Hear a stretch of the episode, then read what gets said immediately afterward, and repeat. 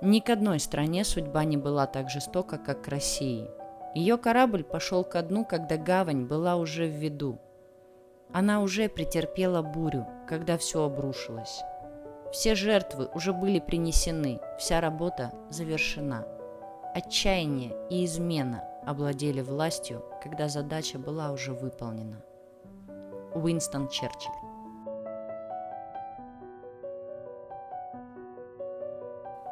Хорошего дня тебе, или вечера, но ты уж там сам решай, когда будешь слушать. Сегодня мы поднимем тему, вокруг которой существует куча домыслов, мифов и откровенной лжи.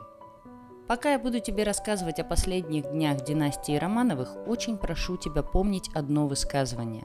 Историю пишут победители. Да и вообще напоминай себе это, когда окунаешься в исторические темы. История – та еще проститутка. Сколько раз переписывалась, умалчивалась что-то, что нелицеприятно выставляло ту или иную действующую власть. Ну а теперь давай немного обновим память и пробежимся по основным причинам возникновения революционного движения в России. Первое. Отсутствие политических свобод у большинства населения Российской империи. На это, кстати, Николай Второй создает манифест об усовершенствовании государственного порядка, который дает право голоса, свободу слова и печати. Второе. Неразрешенный аграрный вопрос. Несмотря на отмену крепостного права в тысяча восемьсот шестьдесят первом году, существенных изменений для крестьян не было. Третье. Тяжелые условия труда на заводах и фабриках. Четвертое. Неудача России в русско-японской войне. Пятое. Национальный вопрос. Россия всегда была многонациональной страной, но права многих мелких наций на тот момент серьезно ущемлялись. И далее Ходынка и тут же Кровавое воскресенье, о котором в документах четко прописано, что приказы отдавал не Николай, он ничего не знал. Это было самоуправство чиновников на местах, которые впоследствии были смещены и наказаны. Вообще, основные революционные настроения зародились не при правлении Николая Александровича, а еще при Александре Первом и восстании Семеновского полка, который не получил должного отпора от власти, что и повлекло за собой абсолютно никем не замеченное брожение умов. Но особенно заострять внимание на факторах возникновения революционных движений я не буду, иначе и так довольно большой сценарий перерастет просто в гигантский. Я и так это уже записываю третий раз, и третий раз я сокращаю сценарий, потому что первая версия вообще была на два часа, вторая на полтора часа. Очень надеюсь, что сейчас мы влезем хотя бы в пятидесятиминутку, сорокаминутку. Так что давайте сразу с корабля на бал. И перейдем к отречению Николая от престола в пользу своего сына Алексея Николаевича под регенством младшего брата Николая Второго Михаила. Это произошло второго марта тысяча девятьсот семнадцатого года. Государь в ту ночь долго не спал. Утром он передал генералу Русскому телеграмму с уведомлением председателя группы о своем намерении отречения от престола в пользу сына Алексея. Сам он с семьей намеревался как частное лицо проживать в Крыму, ну или в Ярославской губернии. Решение им было принято, и вечером второго марта, когда приехали из Петрограда представитель Временного правительства Гучков, военно-морской министр, и член исполкома Думы Шульгин, он передал им акт отречения. Акт об отречении был отпечатан и подписан в двух экземплярах. Подпись царя была сделана карандашом. Время, указанное в акте, пятнадцать часов, соответствовало не фактическому подписанию, а времени, когда Николаем Вторым было принято решение об отречении. После подписания акта Николай Второй выехал обратно в Ставку, чтобы попрощаться с армией. Из дневника Николая Второго. третьего марта, пятница. Спал долго и крепко. Проснулся далеко за Двинском. День стоял солнечный и морозный. Говорили со своими о вчерашнем дне. Читал много о Юлии Цезаре. В восемь двадцать прибыли в Могилев, все чины штаба были на платформе. Принял Алексеева в вагоне. В девять тридцать перебрался в дом.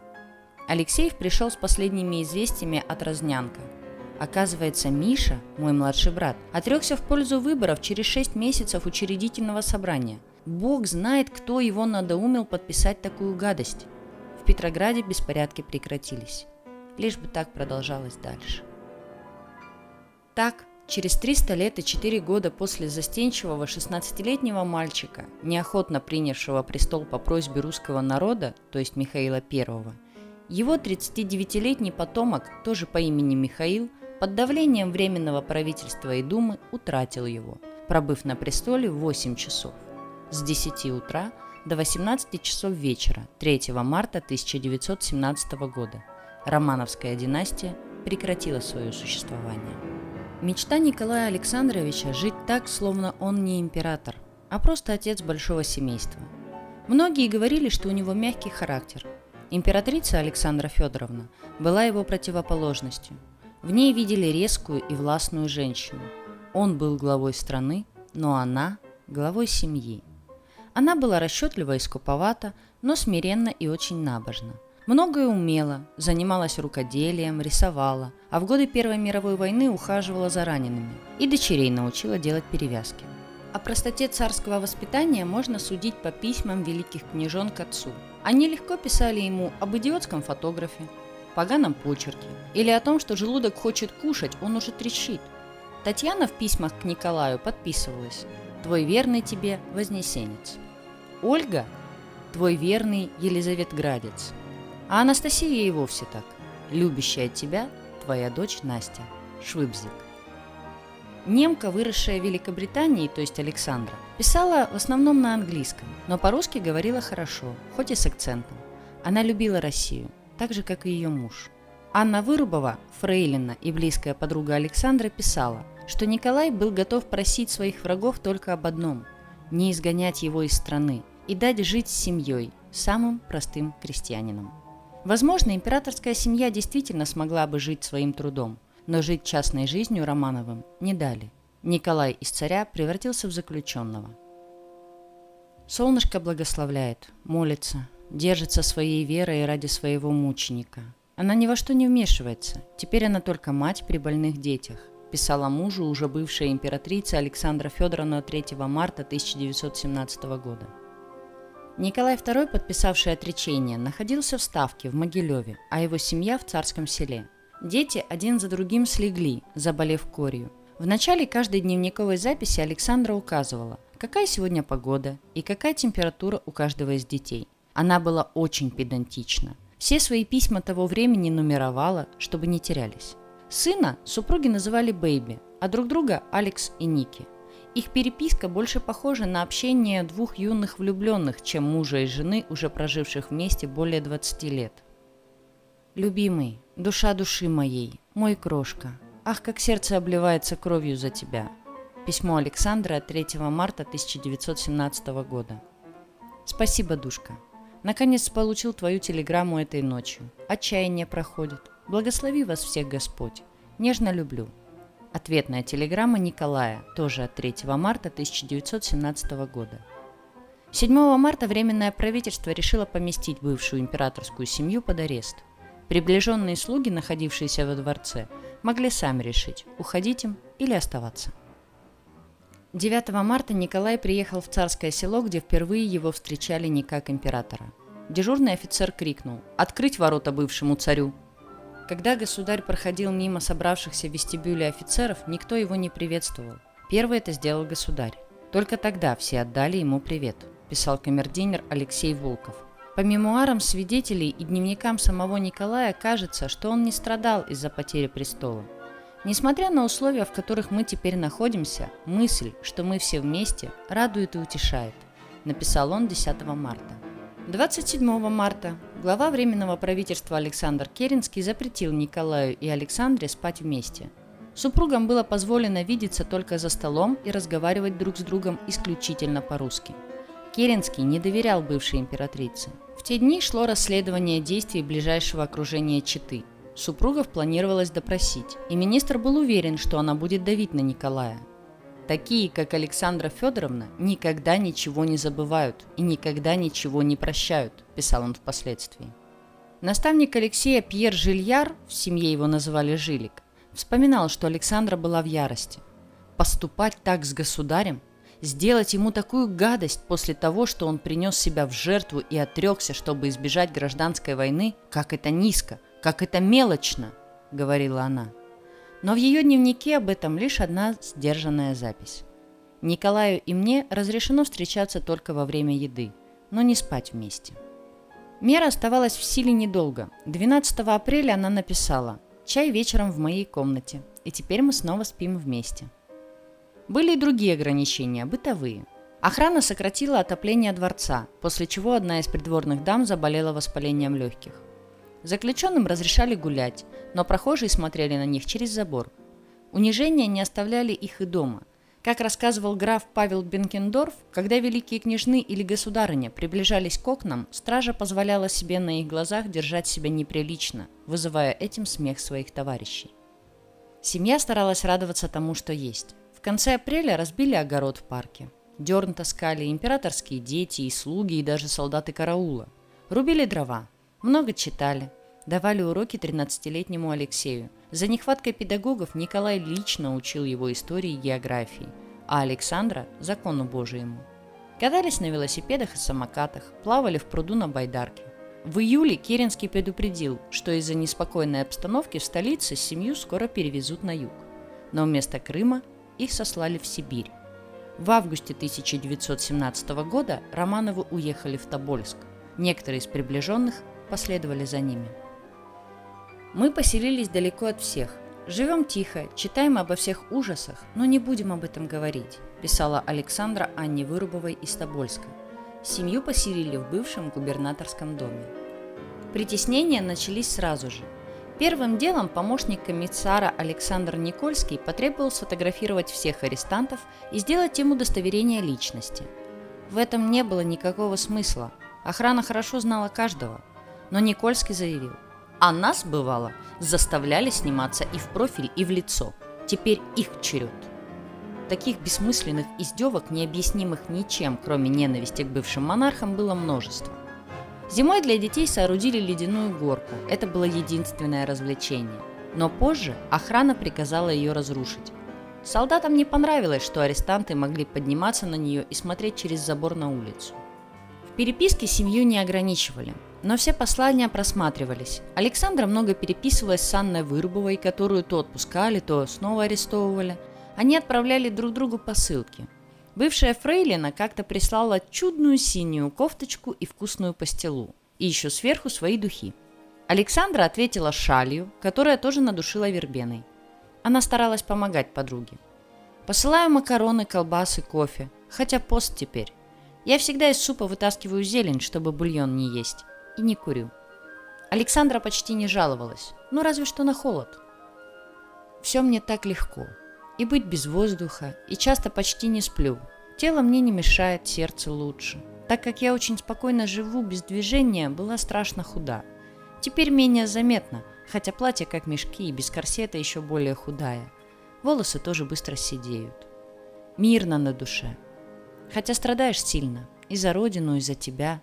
Знаешь, что в конце концов все к лучшему, но ничего больше решительно не понимаешь. Все с ума сошли». Из письма Александры Анне Вырубовой. В тобольской ссылке у семьи получалось сохранять прежний уклад во многом. Даже Рождество удалось отметить. Были и свечи, и елка. Александра писала, что деревья в Сибири другого, непривычного сорта, и пахнет сильно апельсином и мандарином, и по стволу течет все время смола. А слугам подарили шерстяные жилеты, которые бывшая императрица связала сама.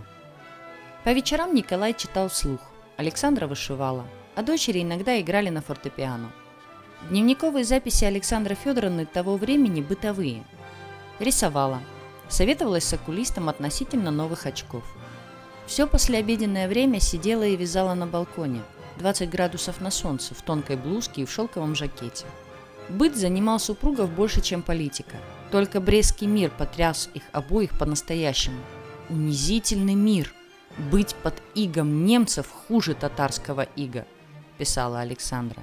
В письмах она размышляла о России, но не о политике, а о людях.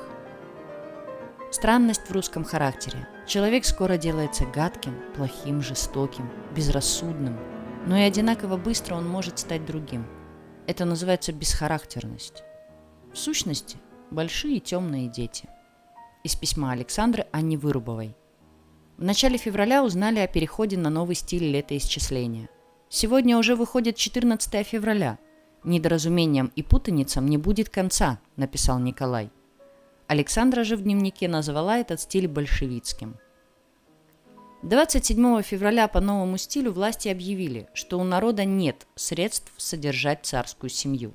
Романовым отныне предоставлялась квартира, отопление, освещение и солдатский паёк. Каждый человек мог также получать шестьсот рублей в месяц из личных средств. Десятерых слуг пришлось уволить. Надо будет расстаться со слугами, преданность которых приведет их к нищете, написал Жилья, расставшийся при семье. Со столов арестантов исчезли масло, сливки, кофе. Не хватало сахара. Семью стали подкармливать местные жители.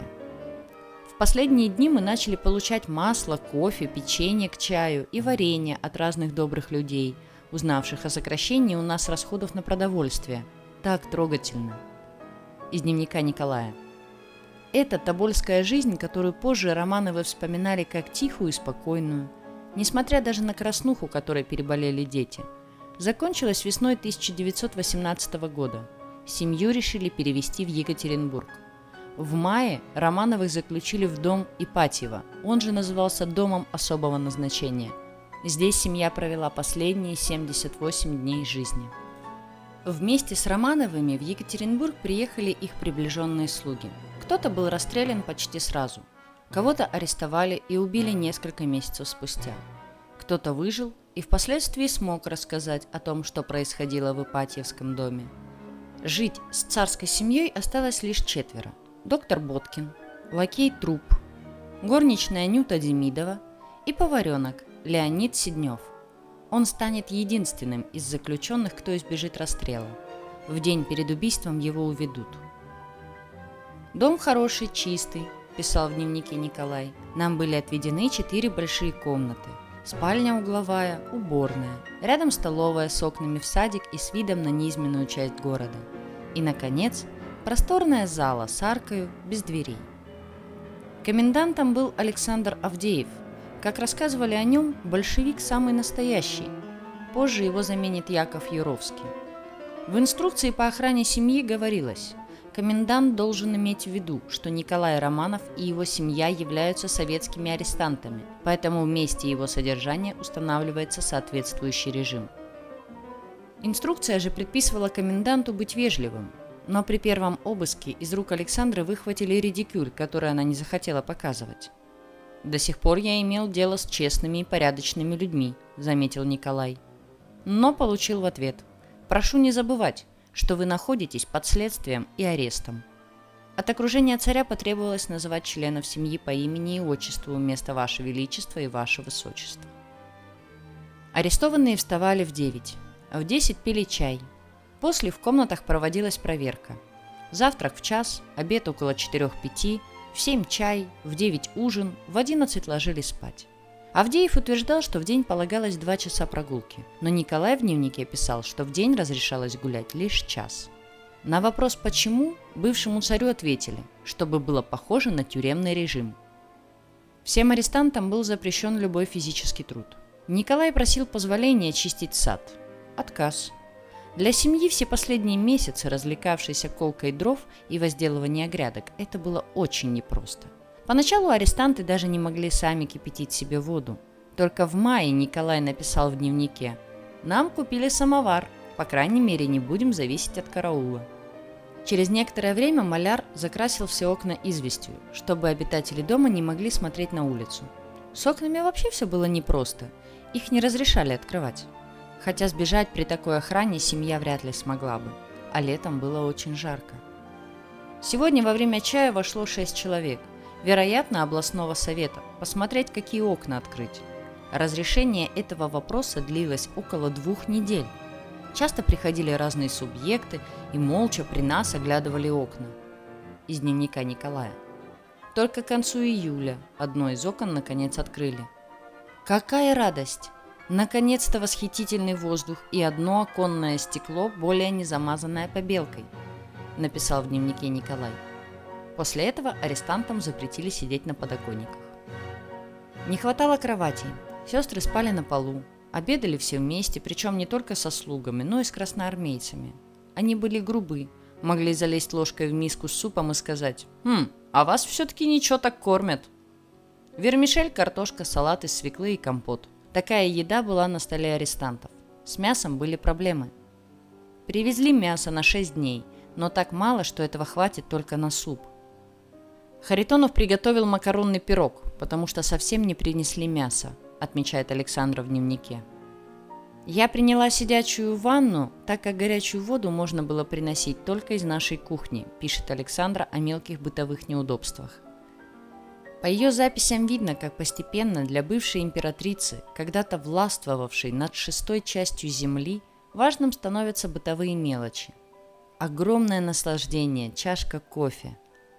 Добрые монашки присылают теперь молоко и яйца для Алексея и нас, и сливки. Продукты действительно разрешалось брать из женского Новотихвинского монастыря. С помощью этих посылок большевики устроили провокацию. Передали в пробке одной из бутылок письмо от русского офицера с предложением помочь бежать. Семья на это ответила: «Мы не хотим и не можем бежать. Мы только можем быть похищены силой». Несколько ночей Романовы провели одетыми, ожидая возможного спасения. Скоро в доме сменился комендант. Им стал Яков Юровский. Поначалу он даже понравился семье, но очень скоро притеснений стало все больше и больше. Нужно привыкать жить не по-царски, а как приходится жить, по-арестантски, сказал он, ограничив количество мяса, поступавшее заключенным. Из монастырских передач он разрешил оставить только молоко. Александра как-то написала, что комендант завтракал и ел сыр, больше не разрешает нам есть сливки. Юровский также запретил часто принимать ванны, заявив, что на них не хватает воды. Он изъял у членов семьи драгоценности, оставив лишь часы Алексею по просьбе Николая, который сказал, что мальчику без них будет очень скучно, и золотой браслет Александре. Она носила его двадцать лет, и снять его можно было только с инструментами. Каждое утро в десять ноль-ноль комендант проверял, все ли на местах. Больше всего это не нравилось бывшей императрице. По этому поводу Александра Федоровна высказала неудовольствие, что она не привыкла так рано вставать. Тогда я сказал, что могу проверять, когда она будет еще в постели. На это она заявила, что она не привыкла принимать, когда лежит. Ну а я заявил, что мне безразлично, как ей удобно, но проверять ежедневно я обязан. Из воспоминаний Якова Юровского. Александра, кажется, тяжелее всех в семье переживала потерю престола. Юровский вспоминал, что если она выходила на прогулку, то непременно наряжалась и обязательно надевала шляпу. Нужно сказать, что она не в пример остальным. При всех своих выходах старалась сохранить свою важность и прежде, писал он. Остальные члены семьи были проще. Сестры одевались довольно небрежно. Николай ходил в залатанных сапогах, хотя, как утверждает Юровский, у него было достаточно целых. Волосы ему подстригала супруга. Даже рукоделие, которым занималась Александра, было работой аристократки. Она вышивала и плела кружева. Дочери же стирали носовые платки, штопали вместе с горничной Нютой чулки и постельное белье. Семья жила, не думая о будущем. Жила так, словно впереди годы. Дети продолжали учиться. Николай много читал. В последние дни Салтыкова-Щедрина. Дочери пекли хлеб, который отец назвал недурным. Алексей, если чувствовал себя хорошо, делал из проволоки цепочки для своих игрушек-корабликов. Комендант позволял ему питаться чуть лучше, чем остальным. шестнадцатого июня Александра написала, что он наконец-то через неделю принес яиц для Бэби. Был солнечный день. Вечером супруги поиграли в карты и легли спать. До расстрела оставалось несколько часов. Царскую семью расстреляли в ночь с шестнадцатого на семнадцатое июля тысяча девятьсот восемнадцатого года в подвале дома инженера Николая Ипатьева в Екатеринбурге. Всего были убиты одиннадцать человек. Сам император Николай Второй, его жена Александра Федоровна, четыре дочери – Ольга, Татьяна, Мария и Анастасия, сын – цесаревич Алексей, их камердинер Алозий Труп, горничная Анна Демидова, а также семейный врач Романовых Евгений Боткин и повар Харитонов. Командовать расстрелом членов семьи бывшего императора было поручено коменданту дома особого назначения Якову Юровскому. Именно из его рукописей впоследствии удалось восстановить страшную картину, развернувшуюся в ту ночь в Ипатьевском доме. Согласно документам, приказ о расстреле был доставлен на место казни в половине второго ночи. Уже спустя сорок минут всю семью Романовых и их слуг привели в подвальное помещение. «Комната была очень маленькая. Николай стоял спиной ко мне», – вспоминает Юровский. «Я объявил, что исполнительный комитет Совета рабочих, крестьянских и солдатских депутатов Урала постановил их расстрелять. Николай повернулся и спросил: что? Я повторил приказ и скомандовал: стрелять. Первым выстрелил я и наповал убил Николая». Император был убит с первого раза, в отличие от его дочерей. Командовавший расстрелом царской семьи позже писал, что девушки были буквально забронированы в лифчики из сплошной массы крупных бриллиантов, поэтому пули отскакивали от них, не принося им вреда. Даже при помощи штыка не удалось пробить драгоценный корсаж девиц. «Мне долго не удавалось остановить эту стрельбу, принявшую безалаберный характер. Но когда, наконец, мне удалось это остановить, я увидел, что многие еще живы. Я вынужден был по очереди расстреливать каждого», – писал Юровский. В ту ночь выжить не удалось даже царским собакам. Вместе с Романовыми в Ипатьевском доме были убиты двое из трех принадлежавших детям императора питомцев. Сохранившийся в холоде труп спаниеля великой княжны Анастасии спустя год нашли на дне шахты в Ганинской яме. У пса была сломана лапа и пробита голова. После расстрела все тела погрузили в один грузовик и отправились к заброшенным рудникам Ганиной ямы в Свердловской области. Там сначала их попытались сжечь, но костер на всех вышел бы очень огромным, поэтому было принято решение просто сбросить тела в ствол шахты и забросать ветками. Однако скрыть случившееся не удалось. Уже на следующий день по области поползли слухи о произошедшем ночью. Как признавался позже один из участников расстрельной команды, вынужденной вернуться на место неудавшегося захоронения, ледяная вода смыла всю кровь и заморозила тела убитых так, что они выглядели словно живые. К организации второй попытки захоронения большевики попытались подойти с большим вниманием. Район предварительно оцепили, тела вновь погрузили на грузовик, который должен был перевезти их в более надежное место. Однако и тут их ждал провал. Уже через несколько метров пути грузовик крепко завяз в болотах Поросенкова Лога. Планы пришлось менять на ходу. Часть тел закопали прямо под дорогой, остальные залили серной кислотой и захоронили чуть поотдаль, прикрыв сверху шпалами. Эти меры по заметанию следов оказались более эффективными. После того, как Екатеринбург взяла армия Колчака, он немедленно отдал приказ найти тела убитых. Однако судебному следователю Николаю Соколову, прибывшему на Поросенков Лог, удалось найти только фрагменты сожженной одежды и отрезанный женский палец. «Вот и все, что осталось от августейшей семьи», – написал Соколов в своем отчете. Существует версия, что поэт Владимир Маяковский одним из первых узнал о месте, где, по его словам, народ поставил точку на монархии. Известно, что в тысяча девятьсот двадцать восьмом году он посетил Свердловск, ранее встретившись с Петром Войковым, одним из организаторов расстрела царской семьи, который смог сообщить ему секретную информацию. После этой поездки Маяковский написал стихотворение «Император», в котором есть строчки с довольно точным описанием могилы Романовых. «Здесь кедр топором перетроган, зарубки под корень коры, у корня под кедром дорога, а в ней император зарыт». Первое время новая российская власть всеми силами пыталась убедить Запад в своей гуманности по отношению к царской семье. Мол, все они живы и находятся в секретном месте, чтобы не допустить осуществления белогвардейского заговора. Многие высокопоставленные политические деятели молодого государства старались уклониться от ответа или же отвечали очень туманно. Так, нарком иностранных дел Георгий Чичерин на Генуэзской конференции тысяча девятьсот двадцать второго года заявил корреспондентам: «Судьба дочерей царя мне неизвестна. Я читал в газетах, будто они находятся в Америке».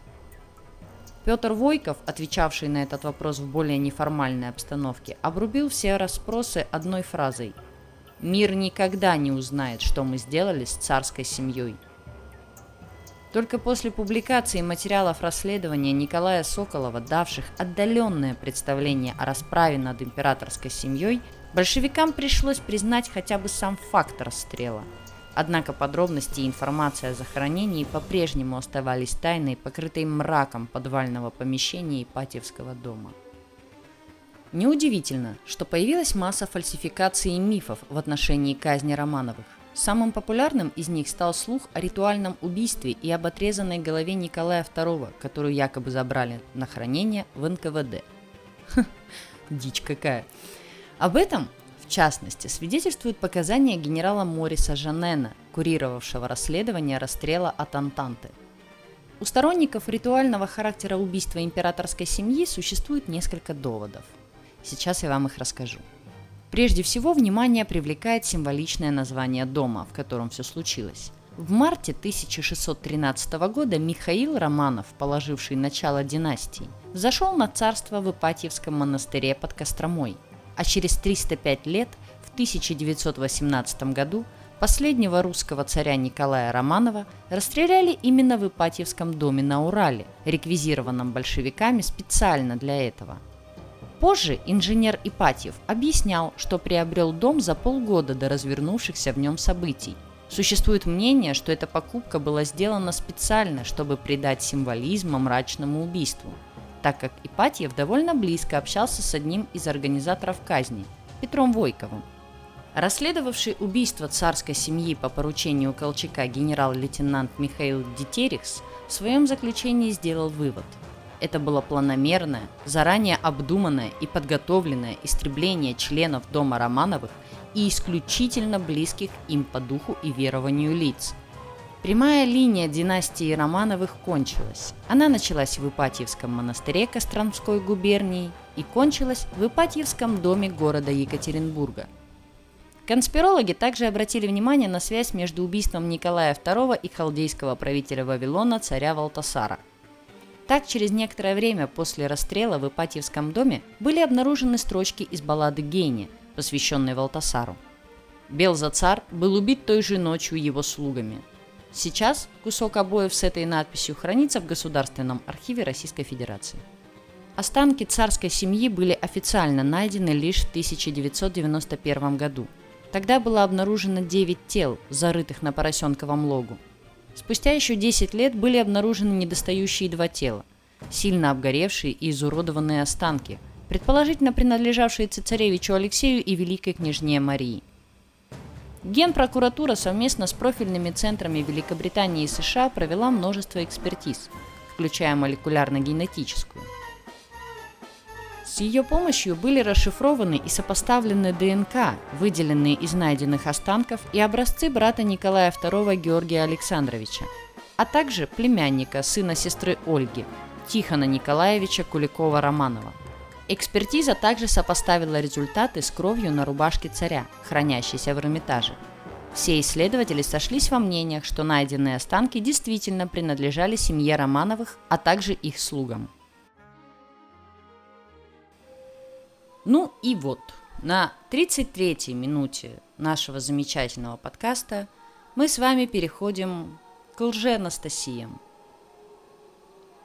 Итак, княжна Анастасия Николаевна Романова, четвертая по старшинству дочь императора Николая Второго и его жены Александры.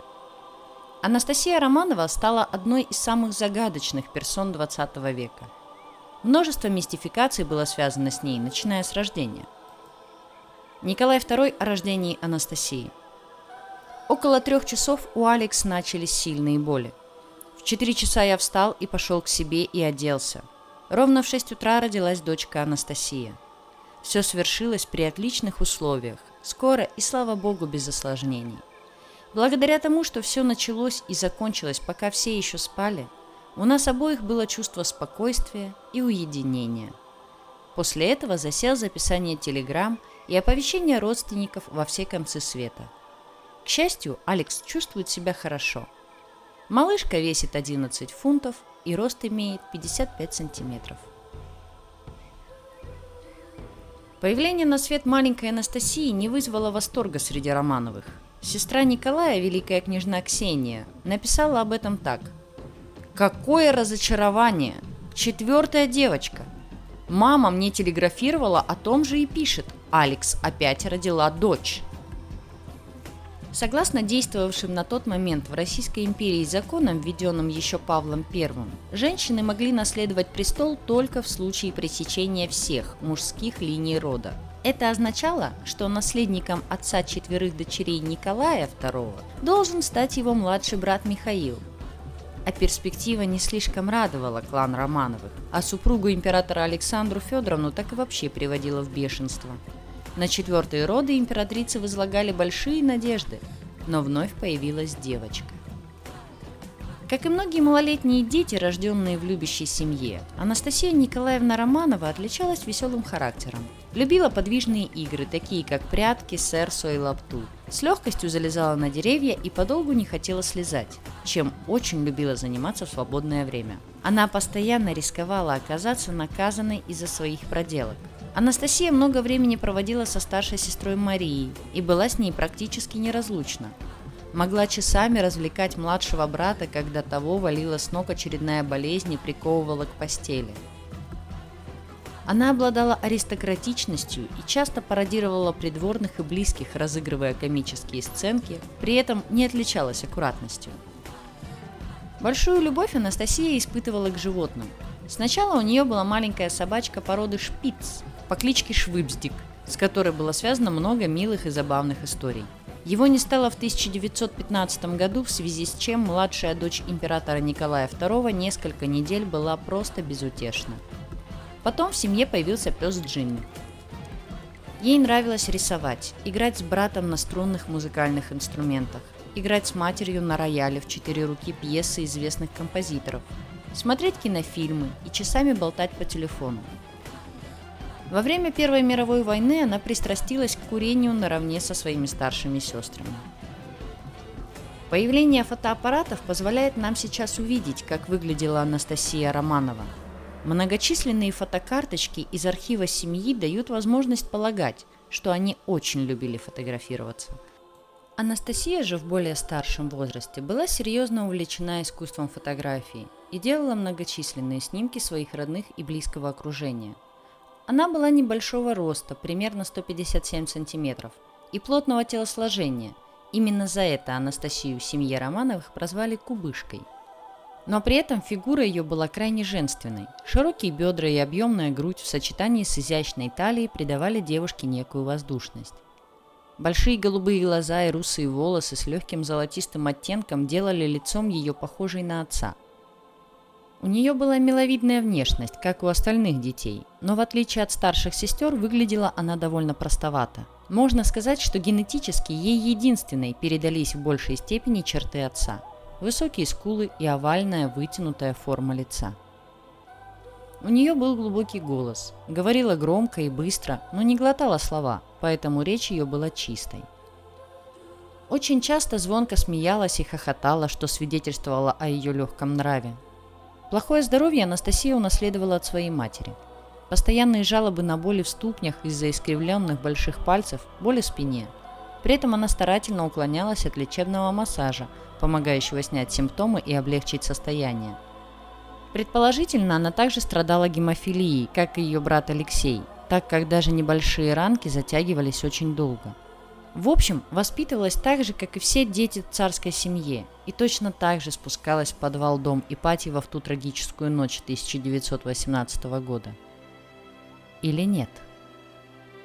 Говорили, что смерти она сопротивлялась едва ли не дольше всех, и княжну добивали штыками и прикладами. Утверждали, что девушку подменили на служанку. Якобы несколько дней спустя после расстрела кто-то видел израненную, но живую Анастасию в одном из домов Екатеринбурга. Среди русских эмигрантов поползли слухи. Великая княжна жива. И тот час то тут, то там стали появляться самозванки, выдающие себя за Анастасию. Всего их было около тридцати. Но мы с вами рассмотрим самый громкий случай. История чудесного спасения великой княжны Анастасии будоражит умы вот уже почти столетия. О ней написаны книги, сняты фильмы, а в тысяча девятьсот девяносто седьмом году вышел полнометражный мультфильм «Анастасия», собравший в мировом прокате сто сорок миллионов долларов. За лучшую песню Анастасия также номинировалась на Оскар. Почему из всей императорской семьи именно Анастасия обрела такую известность? Произошло это благодаря женщине по имени Анна Андерсон, объявившей себя великой княжной, спасшейся от расстрела. В феврале тысяча девятьсот двадцатого года в Берлине полицейский спас молодую женщину, пытавшуюся покончить с собой, прыгнув с моста. Из путанных объяснений дамы следовало, что в столице Германии она искала царственных родственников, что те якобы отвергли ее, после чего женщина решила свести счеты с жизнью. Неудавшуюся самоубийцу отправили в психиатрическую клинику, где при осмотре нашли у нее на теле многочисленные шрамы от огнестрельных ранений. Пациентка понимала по-русски, однако медики все-таки полагали, что ее родной язык – польский. В клинике она не называла своего имени и вообще неохотно вступала в беседы. В тысяча девятьсот двадцать первом году в Европе стали особенно активно циркулировать слухи о том, что одна из дочерей Николая Второго могла уцелеть при расстреле в Екатеринбурге. Рассматривая фотографии дочерей русского императора, опубликованные в газетах, одна из пациенток клиники нашла, что ее соседка чрезвычайно похожа на одну из них. С этого и началась эпопея Анны Андерсон Анастасии. Русские эмигранты стали посещать клинику, пытаясь понять, действительно ли неизвестная, страдающая потерей памяти, является дочерью императора. При этом изначально говорили о том, что пациентка психлечебницы не Анастасия, а Татьяна. Большинство посетителей из числа тех, кто знал царских дочерей, были убеждены, что никакого отношения к детям Николая Второго неизвестная дама не имеет. Зато обратили внимание на то, что царевна все схватывает на лету. После того, как один посетитель пытался напомнить ей о царском прошлом, рассказывая ей эпизоды из жизни царских дочерей, следующему она передавала эти слова как собственные воспоминания. И вот в тысяча девятьсот двадцать втором году Анна Андерсон впервые открыто объявила себя Анастасией Романовой. «Я была вместе со всеми в ночь убийства, и когда началась резня, я спряталась за спиной моей сестры Татьяны, которая была убита выстрелом. Я же потеряла сознание от нескольких ударов. Когда я пришла в себя, то обнаружила, что нахожусь в доме какого-то солдата, спасшего меня. Кстати, в Румынию я отправилась с его женой, и когда она умерла, решила пробираться в Германию в одиночку». Так рассказывает женщина о своем чудесном спасении. Рассказы Анны Андерсон, покинувшей клинику и нашедшей поддержку у тех, кто ей поверил, со временем менялись и были полны несостыковок. Несмотря на это, мнения на ее счет разделились. Одни были убеждены, что Анна Андерсон – самозванка, другие также твердо настаивали, что она действительно Анастасия. В тысяча девятьсот двадцать восьмом году Анна переехала в США, где стала активно бороться за признание себя Анастасией. В это же время появилась Романовская декларация, в которой оставшиеся в живых члены русского императорского дома решительно открещивались от родства с ней. Проблема, однако, заключалась в том, что из сорока четырёх Романовых под этим документом подписались меньше половины.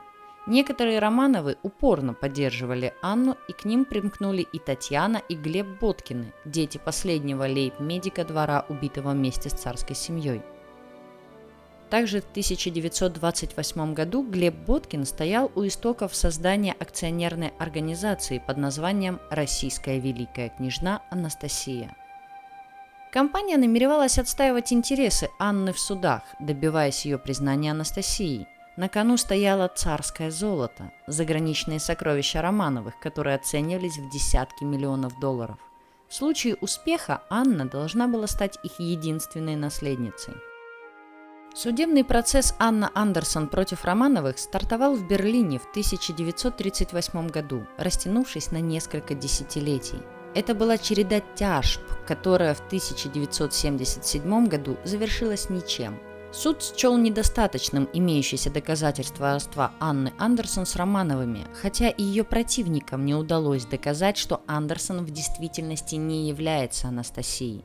Противники Анастасии из числа Романовых потратили немалые деньги на оплату частных сыщиков. Привели доказательства, что Анна Андерсон на самом деле является полячкой, Франциска Шансковской, работницей берлинского завода взрывчатых веществ.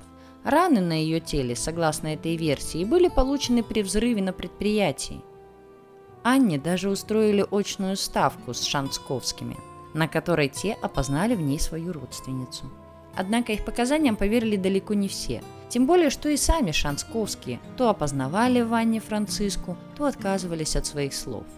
Долгий судебный процесс сделал предполагаемую Анастасию очень известной на Западе, вдохновив писателей, режиссеров на создание произведения о ее судьбе.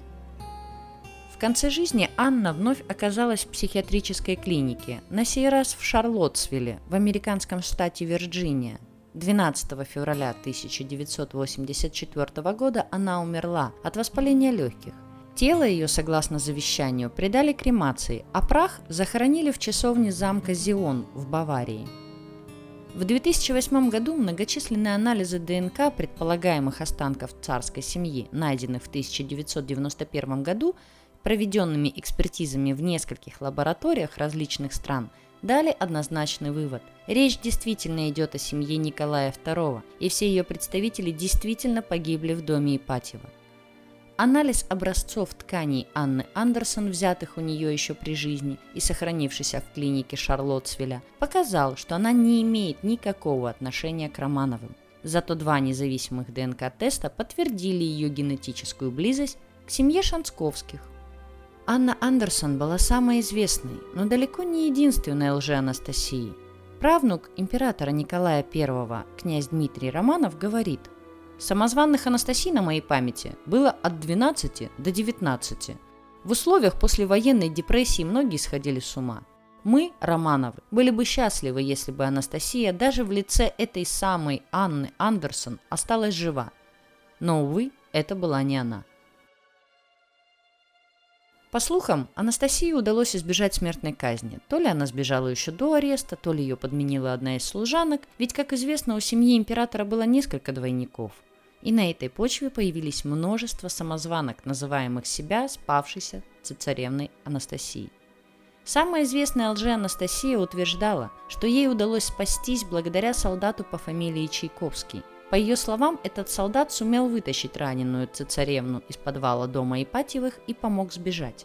О ее сходстве с княжной свидетельствовали идентичные заболевания стоп. Анна даже написала книгу «Я Анастасия» и до конца жизни утверждала, что является дочерью царя. Так, благодаря слухам о чудесном спасении, тридцать три женщины официально утверждали, будто они и есть та самая Анастасия. Некоторые близкие родственники Романовых признавали в разных девушках дочь царя, однако доказать их родство так и не удалось. Такой ажиотаж был связан, скорее всего, с многомиллионным наследством императора. Ну а теперь давайте немножко вернемся во времени.